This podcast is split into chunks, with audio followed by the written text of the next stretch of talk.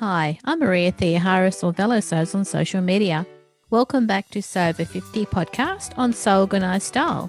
Stay listening. So Organised Style podcast acknowledges traditional owners of country throughout Australia. We pay our respects to Aboriginal and Torres Strait Islander cultures and to the elders past, present, and emerging.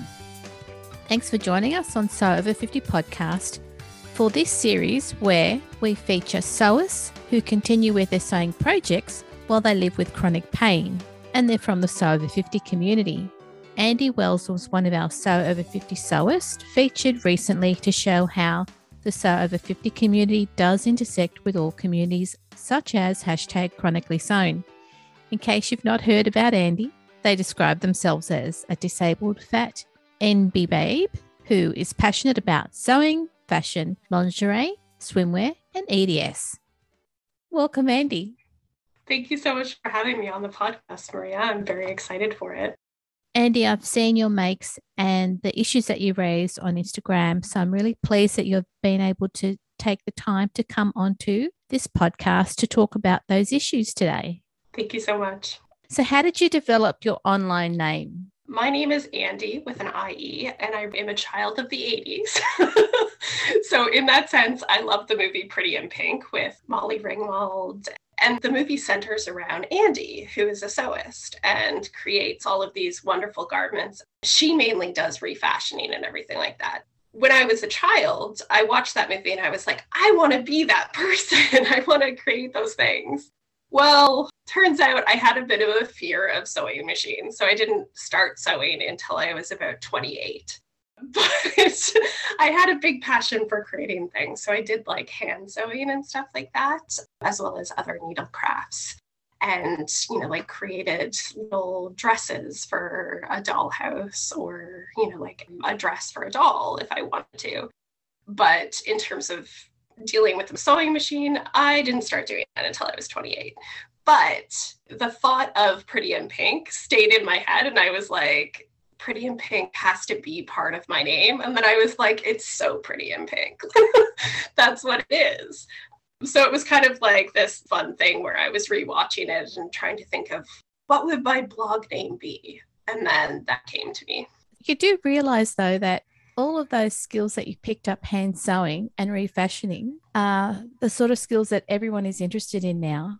And hand sewing is one of the key skills for couture sewing as well. Absolutely. And when I started sewing and learning about couture sewing, I realized how many skills I already had. I already had tons of concepts of the construction of sewing already. I knew how to put together a little dress for a doll. And so that translated nicely into a big dress for me. But absolutely, like it was one of those moments where like a light bulb switched on in my head where I was like, I've done this before. Yeah. Like I've literally done this before. It's just a matter of using the sewing machine and getting past that fear because I saw my mom sew through her her finger once. Oh. And I was young and impressionable and just became terrified of it. So I have since gotten over that. She still to this day is like, why are you still talking about that? like, because it impacted me.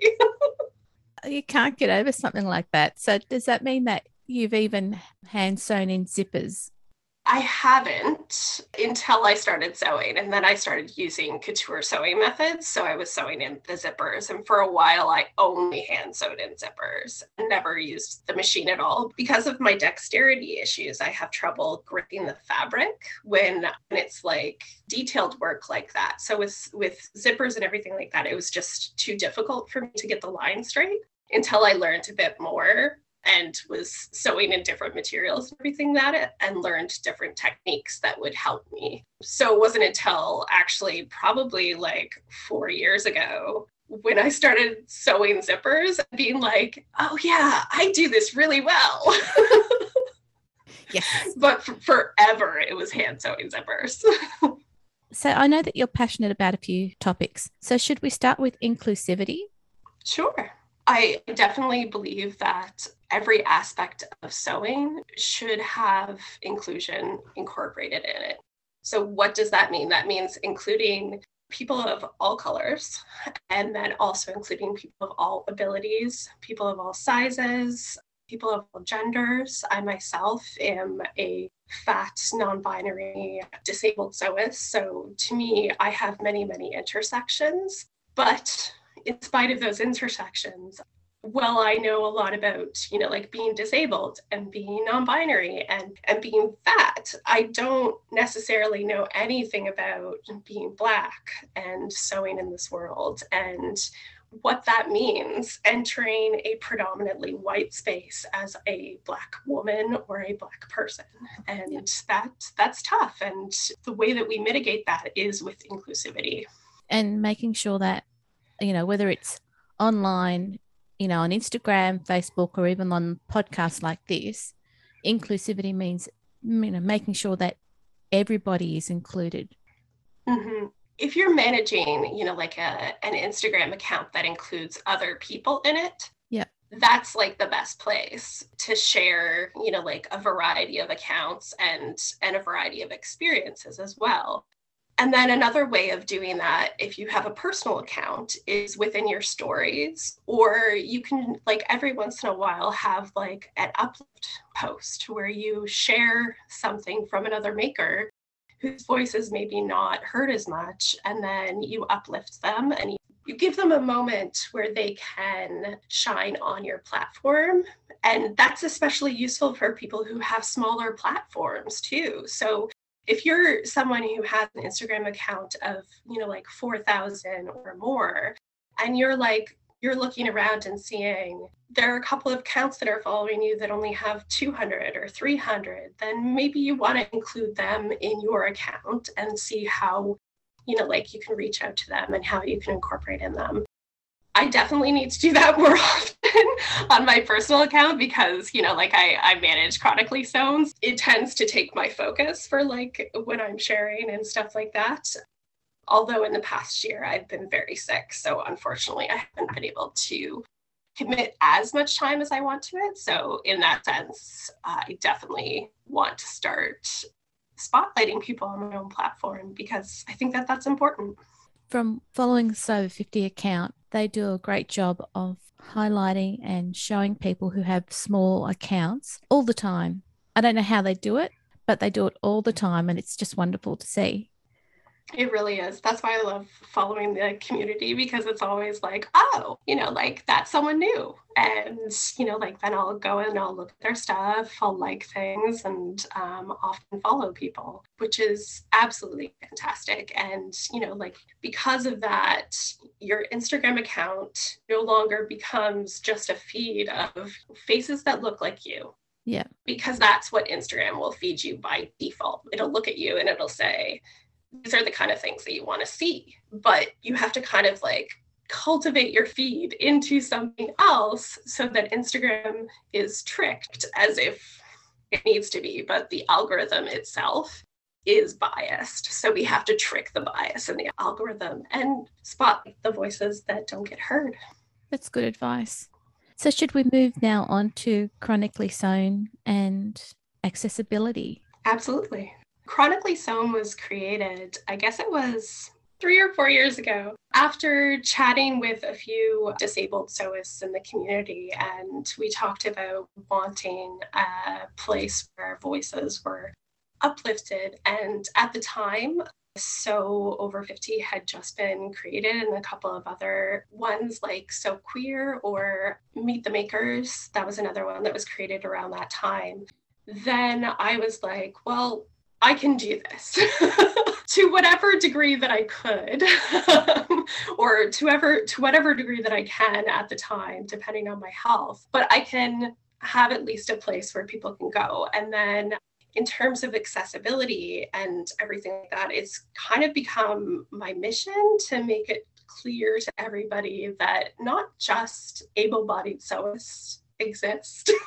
Yes. There's also, you know, like disabled people out there, and that it's very important that we make things accessible for a variety of needs. So, you know, like including alt image descriptions, just doing captioning on videos now that we have that on Instagram. And that is something that you can actually add to any sort of speaking videos or anything like that. Captioning is a great thing. Also, including within videos, and like if you're doing a video at the start, include those visual descriptions because you're not always going to have somebody listening who can fully see. So when you're describing sewing and everything like that, and like I know tons of people who have YouTube channels and they do tutorials and everything like that, but they're often lacking the description of what's going on. So they're you know, like it's something that can be easily incorporated into sewing tutorials because you're like, now I am taking this piece of fabric and, you know, like folding it over one quarter of an inch even just saying something like that is enough for someone who who has visual impairment or is mm-hmm. blind for them to be able to understand what is going on and what they would need to do to do the exact same thing that the person in the video is doing so accessibility is very important. And it's not just about online it's also about in person as well. So making sure that you have wheelchair accessible places. And also another one, which I think a lot of people forget about, and one that I feel very strongly about, is having quiet spaces within events that people can go to if they're overwhelmed in any way in terms of anxiety or in terms of tiredness just some place to sit down and be quiet for a moment away from everyone else. Because i'm i'm autistic so I, i'll have in-person anxiety attacks because of like the number of people and just because it's overwhelming in a sense that there are so many voices happening at once. So i'll have an autistic meltdown because of that. And for me that exhibits itself with getting very quiet and going to a quiet space and that's all i need to recover and come back to the party and then i'm good to go so, yes, that's a need that I'm speaking to for myself, but there are so many other people who need that. Breastfeeding mothers, they would need that space, and there are often mothers coming to these events. So, you know, like that's a number one thing.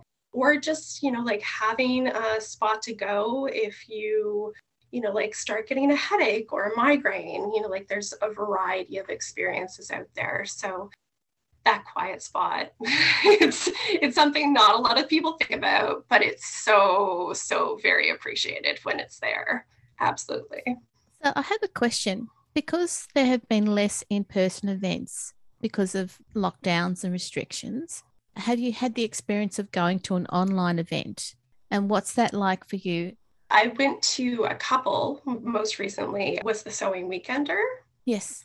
And that was fabulous it was so much fun and i love that the way that i love i love the way they did it which is they posted all of the videos and allowed you to watch it on your own time so that meant that you know like i could take breaks and go off and do something else go for a walk come back watch some more videos and the social time was optional as well. I've done a couple of zoom sewing circles and they're great it just tends to be a lot of people talking at once. So the optional, or I know that with Sewing Weekender, they had little tiny rooms that you could yeah. go to and you could keep on moving in the room. So that was kind of nice too. That weekend, though, I was not well enough to be able to socialize. So I opted out. But, you know, like I've, I've taken part in a couple of sewing circles here and there. But I find overall, right now, accessibility is much better because of the pandemic and the fact that you know it's not safe to gather in large uh, large amounts to me it's i just don't want it to go away after the pandemic. I don't want it to stop and i don't want that sort of experience like the sewing weekender to go away because i'm not going to be able to travel to england anytime soon for an in-person event having that it also makes it far more of a of a global community too because we sort of tend to be like in our little bubbles but like the sewing weekender i felt like i was part of like this global event that was like everybody was talking about it on like different sides of the world at different times too. And we were all just enjoying the content and loving it and talking about each other. And that's what i really really above everything i loved that. And that accessibility aspect of it absolutely so so good. When the sewing weekender was made online last year they set the bar for other online sewing events and they've put so much thought into it initially and this year they're such thoughtful people and i really do hope that they run it again next year as well. Me too. And I hope that it, it gets even more people and it gets even more popular that maybe we could do it more than once a year, but uh, that requires everybody sort of collectively agreeing to it and say and letting the sewing weekender team know that we loved it and we want it back in the exact yes. same way that it was before. in person is great, but just that being able to do it on your own time and manage your own energy and manage your own, you know, like attention span and everything like that, fantastic. Absolutely. Most accessible event I've been to lately. Excellent. I hope that they hear this. I hope so too. On the topic of accessibility, are there for you specific tools or notions that make your sewing life easy? Absolutely. One of the things that I use, which is sort of an unconventional tool, is a pair of surgical tweezers or clamps. Basically, it's got a way of being able to pinch something and then lock it in position so that you can hold on to the surgical clamps and not have to grip like whatever it is so tightly. So because you've got the grip say it's a piece of elastic and you're trying to, you know, like pull the elastic as you sew, that sort of thing is very difficult if you don't have very good dexterity in your fingers or if right. you have hypermobile fingers like I do. So if I did that, I would be at risk of either well, let's just say because I don't want to I don't want to make anybody squeamish or have to do a trigger warning Let's just say I will hurt myself if I try and pull it back with my fingers versus the surgical clamps. So that one's a great one. And I don't even have to like, when I'm pulling it, I can just like use the handles to be able to pull. And then it's much less on me and more on the surgical tongs. So they're doing most of the work for me for pulling that elastic. It also helps if I'm putting the elastic through, you know, like a channel, or say I'm just trying to hold something and I need an extra hand. it's great for that. So I, I actually think that everybody should have surgical clamps in your sewing tools. Other than that, I have a lot of ergonomic tools. So I have an ergonomic seam ripper, and then uh, I'm slowly getting more ergonomic scissors to me. But I also do things in unconventional ways because I'm not financially flush anyway. so it's about what I have access to and what I can afford. So people have given me things along the way, and that's always been grateful. The fact is that I have lots of duplicates of things, and having duplicates of things around your sewing area is really, really useful if you have limited energy having a pair of scissors where you're ironing something as well as right beside your sewing machine as well as beside your cutting table or wherever you cut it. Multiples of them. That's what you do. Because that means you don't have to walk all the way across the room or even if you're say your cutting area is in a completely different area like you don't have to walk all the way back or you don't have to take all your tools with you. They're just always there and available to you. So you can reduce the amount of energy that you use finding them. That's a huge tip in, in accessibility for me. If you can, obviously financially it's it's not always possible, but if you can, multiples of things, and that includes seam rippers, that includes anything that you would normally like have on hand, mm-hmm. like a ruler or a, you know, like sewing measuring tape, anything like that. Basically, have them in every single area that you would be doing something. and then set up stations too. Like, that's the other thing. Like, when I'm sewing, I'll set up my ironing station and then I'll have, you know, like an area where, you know, like I'll I'll have things laid out and I'll be able to sort of like do my pinning there and everything like that. And I'll have, you know, like a thing of pins there, but I'll also have a thing of pins over by my sewing machine. So I have like different stations and then that allows you to also, you know, like maximize what you're doing in that time. So if there's like a couple of seams that I need to sew, I'll do many seams at once and then I'll go over to the ironing station mm-hmm. and then I'll iron it all at once. And then if I need to pin again, I'll go to the pinning station and I'll pin it all at once. But I won't do everything within the order of operations in the pattern anymore because I've been sewing for we'll just say many years. many years, yes. I'm now 40. I've been sewing since I was 28, so 12. There we go. I did math.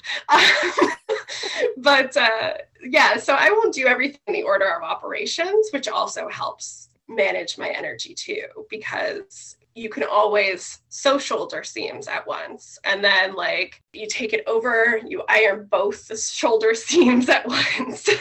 All of the sewing instructions usually say, do this, then press, do this, then press. Mm-hmm. Well, might as well just do it all at once as long as you can in terms of like the construction of something like obviously you can't you know like sew the the side seams and you know, like expect to be able to hem first before you sew the side seams, unless like that's the order of operations.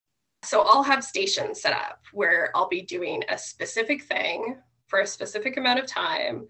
And then I'll also set timers too, because as a person with a chronic illness who has limited energy, there are times where I can only do something for 30 minutes and then I have to stop and then I have to go and rest. And that's something that Purple Sewing Cloud taught me. Sam taught me that. It meant so much to me at that time. And and I very much appreciate them posting about how they're, you know, like managing sewing time and all of that. So yeah, that's what I do in terms of accessibility. I'm sure that there's tons more that I'm forgetting though. the things that you do to make sure that your sewing time doesn't tire you out are so intrinsic that you know you've only told us a small amount of what you do. But honestly, all of the information that you've told us about is really valuable. And I know it's going to be useful to a lot of people who are listening. Yeah, and I think that it's it's something that we don't often tell, especially newer sewists. We don't tell them that you don't have to do everything the way that it says. It's very important when you're starting out that you do certain things, you know, like along the correct lines. And I use air quotes for that. You can do things the correct way, but you can also do things that work better for you. So if the correct way doesn't work for you because of, you know, like limited mobility or limited vision, then try a different way. Or if that method of construction doesn't make sense to you, as a new sewist, we often discount our own feelings about those things and say, oh, I shouldn't do it that way because the thing said to do it this way. But this way hurts, or this way is, I can't see it that way. Or, you know, like it could be a multitude of reasons so having that like it's okay you can deviate from the instructions. And then also you know like having someone around who who says that to them it's tough when you're first starting out to know what's right and what isn't. But for me i like to enforce the fact that there is no right way of doing it. It's about being right for you and managing your own energy and your own emotions about it. Just writing down do what's right for you. Yep When did you discover the Sew Over 50 community? So I think that I started following you immediately. Big fan of socialists. I miss them already. Yes, same here. and yeah, basically, the second that they posted, I, I pressed follow. I've been a fan of the community for quite a while. I am slowly creeping up to 50, so I will soon be a part of it. Still 10 years, but you know, I'm getting there. I think that the whole concept and the whole idea behind the community is great because especially in the wider society, we tend to favor youth. One of the things that I get told very often as a disabled person oh, you look so young. How can you be disabled? You look so young. And I'm like, disability doesn't just belong to the over 50. It often does because that's what we see, and that's the concept of disability. So to me, it's like, if the rest of the world views me as a disabled person and they're thinking that only it belongs to like the elderly what are they doing to the elderly like how are they treating people over 50 how are they treating people who are not part of like the major images in media so to me it was like yes absolutely this should be a community within our sewing community because you know we do have this obsession with youth and health. And I think that having more people over 50 would help inject us with a bit of a bit more inclusivity in terms of understanding that there many people over 50 that that are far more active than I will could ever be. and like there's so many people that you know like it encapsulates that you know like just forgetting about someone the moment that they turn 30 because that seems to be like the year these days forgetting about someone is not right and should not happen so of course you know like i, I followed Sew Over 50 immediately and i'm excited to be part of the community one day and be proudly like using the hatch hashtag and saying, I yeah, I'm so over 50. I know that it's 50 onwards, but we have people who are over 50 and under 50 who are part of the community. So again, it's trying to be inclusive. Yeah. In the same vein that So Enabled is a community that intersects as well to have a safe space for people who live with various challenges in their life. Yeah, and uh, So Enabled was only started, I guess I was last year. Seems like uh, 2020 was 40 years in itself. yeah, so we just started that last year. And the whole concept behind that is having a specific place and not just an Instagram account or anything like that, but having a website that people can go to and see what accessible patterns are out there and what accessible businesses are out there as well. We are a group of people with chronic illnesses.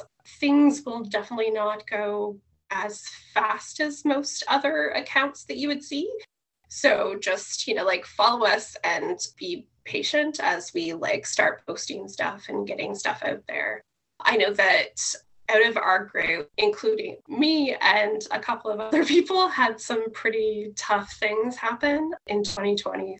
We're all kind of, you know, like just slowly crawling out of like the yeah. bad experience and then coming back. I mean, those are the things that happen, and it's okay when that kind of step back happens and then people come back. Hopefully, we'll still have an audience. I mean, we've been posting on So Enabled. I'm talking about mainly about chronically so, but it looks like there's already been like a really, really great amount of feedback and commenting on even just the announcement of the Slow Project Challenge. So I think that people are really excited to see me back. Oh, yeah. And absolutely like excited for the fact that my health is much better. It is good. Yeah, it's it's great that you've been able to get through it to this point. Mm-hmm. Good on you, Andy.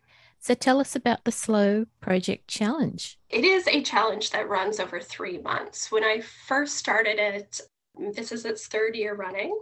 When I first started it, I had this concept in my head that it's a way of favoring rest above everything else our community tends to favor production above everything else, which is very difficult when you're a low productivity sewist. Many would argue that I am the opposite. I mean, I do, I do still sew a lot. I have taken a bit of a break recently just because we moved and uh, I haven't really been feeling like sewing yet. The Slow Project Challenge is a challenge where, you know, favoring rest above everything else, whereas you've always been quite active with your sewing and you've had a break and now you've come back to it. So that's really great for us. Yeah. And, you know, I don't expect to go back to that level of productivity just because it wasn't really sustainable for my health. So, you know, like I'm going to be coming back with like small projects here and there, but uh, I'm excited for that. The Slow Project Challenge is a challenge that I created to emphasize the importance of rest. And so there's no finished project necessary for it. All that's necessary is that you share the hashtag slow project challenge, all one word. Try and use capital letters for the S and the P and the and the C. And C. yeah. Those types of hashtags are always better ones you don't have to complete anything by the end of it. As long as you're sharing with the hashtag and everything, you'll be included within the random prize draw on the at the end. And they usually have quite a variety of prizes. It doesn't necessarily mean that everybody is going to be guaranteed to get a prize, but lots of people will. You know, like the whole idea behind it is to de-emphasize that concept of constantly producing something for sewing and producing it for Instagram or your blog or a podcast or this or that. But constant production, which isn't necessarily sustainable in general, it mimics fast fashion, really, which isn't great because that's also another way of destroying our environment by like the constant use of materials. And it makes a difference if you're always wearing what you're sewing. um, absolutely. But, you know, like there's eventually a point where your entire wardrobe is full. And I speak from experience from that. I got to a point where my wardrobe was full. I could start working on my partner's wardrobe for sure. I got to that point and I was like, well, I just want to focus on one project and focus on being mindful with that project so that mindfulness and really like digging into something and feeling that connection to it is what is behind the slow project challenge. So last year what i did was I mended a quilt that my grandmother and my mother made for me when I was a baby so to me that was a huge undertaking because there were several squares that had been destroyed. So i had to do uh, hand sewing and all of that stuff. I also felt a deep connection to you know like my mother and my mother's mother as well. And that kind of deep meaningfulness that you can get from being mindful and slow with your projects and taking your time with them is something that we don't take advantage of enough. So that's kind of what I really like about it. And I feel like the chronic chronically ill community is very supportive of it. I encourage people who aren't chronically ill to take part in it as well just because it gets the message out and it gets that message out about, you know, like, why don't we be a little bit more mindful about our projects or at least take one project and take a more time with it? Do those techniques that you've always wanted to try out and just haven't, or try that fabric that you are afraid to touch. you know, like take your time with it and enjoy those tactile sensations that's what slow sewing is all about. It's all about that pure enjoyment of the craft. You know, like it's it's wonderful. I can see the value of the slow project challenge, especially if it's something that you know is the precious fabric that you don't want to cut into and maybe now's the time to actually do that and do it over a 3 month period don't rush it for this year, I am going to be doing a very special project, which kind of was inspired by the quilt from last year. I have some vintage silk fabric from my maternal grandmother, and I'm going to use it. I have not decided what yet. I've only just petted it and thought about thought about what I would do, but it, it will happen, and I'm very very excited about working with that fabric and you can continue to pad it through the whole three month period, right? Yeah, exactly. So, you know, like if you take that extra extra amount of time to just think about what you're going to do, yeah. That's totally okay. What advice would you give listeners who want a more accessible sewing experience? I would advise them to do whatever they can within their own spaces.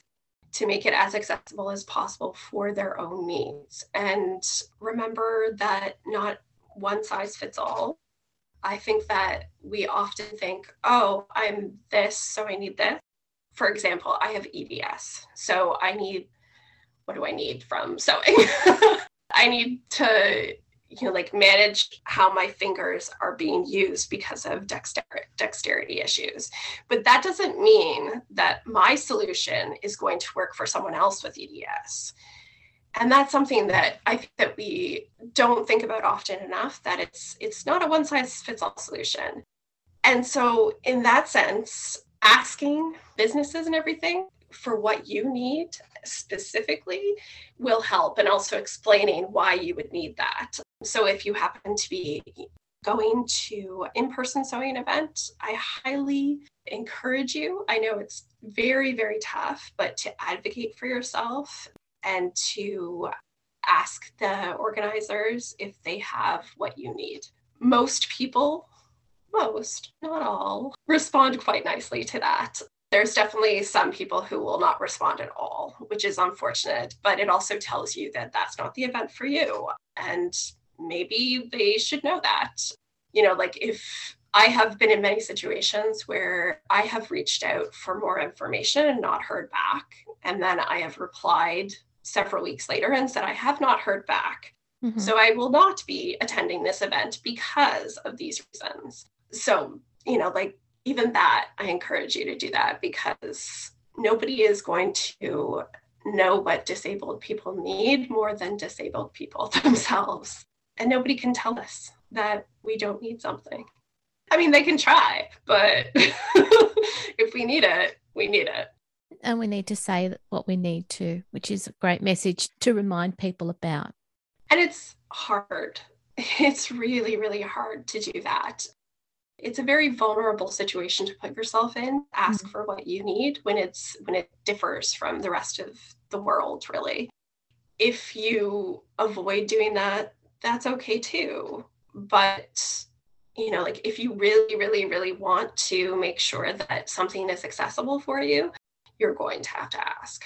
And don't think you're the first person to ask because you're not you won't be the first and you certainly won't be the last.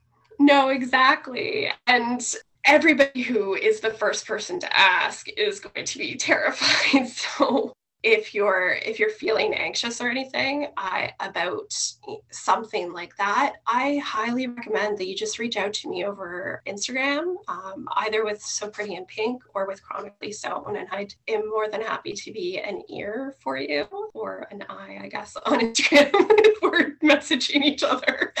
But uh, i'm more than happy to talk it out because i think that like I think talking to other disabled or chronically ill people is a massive thing that you can do for yourself because it reduces how much you feel alone. It's a very scary and also difficult experience to be a disabled person in the world because as i talked before we have this emphasis on health and we have this emphasis emphasis on youth and all this you know is incorporated with all of the other things in this world like patriarchy and you know like capitalism and racism and stuff like that. But talking to someone else who knows or at least can understand what you're going through is going to be huge. So my other advice is to just reach out to other people like me or in the community and find your people that you can talk to about this. And maybe maybe we can all get together and create events that, that are accessible. Um, and maybe when p- other people see that our our accessible events are doing really well then maybe other people will will take the you know, the mantle up and, and be able to to fight for us too Andi, thank you so much for keeping the conversation going about inclusivity, accessibility, and making sure that sewing is available for everybody. Thank you so much for having me. And have a lovely day, listeners. This episode of Sew Organised Style podcast for Sew Over 50 was produced by me, Maria Theoharis, with permission of Andi Wells, sound by bensound.com. You can subscribe to Sew Organised Style podcast, spelt with an S, not a Z, on all good podcast apps and give us a five star rating and review. You can also support us on our Patreon account. Make sure you listen to our previous free Sew Over 50 podcasts and hear from great people from the Sew Over 50 community. All Sew Organised Style podcasts are free to keep you company and make you smile. Post any questions or podcast suggestions you have on our podcast website at seworganizedstyle.com or on our Instagram account Sew Organised Style or on our Facebook page. We look forward to joining you in your sewing room next time. Stay safe, everyone.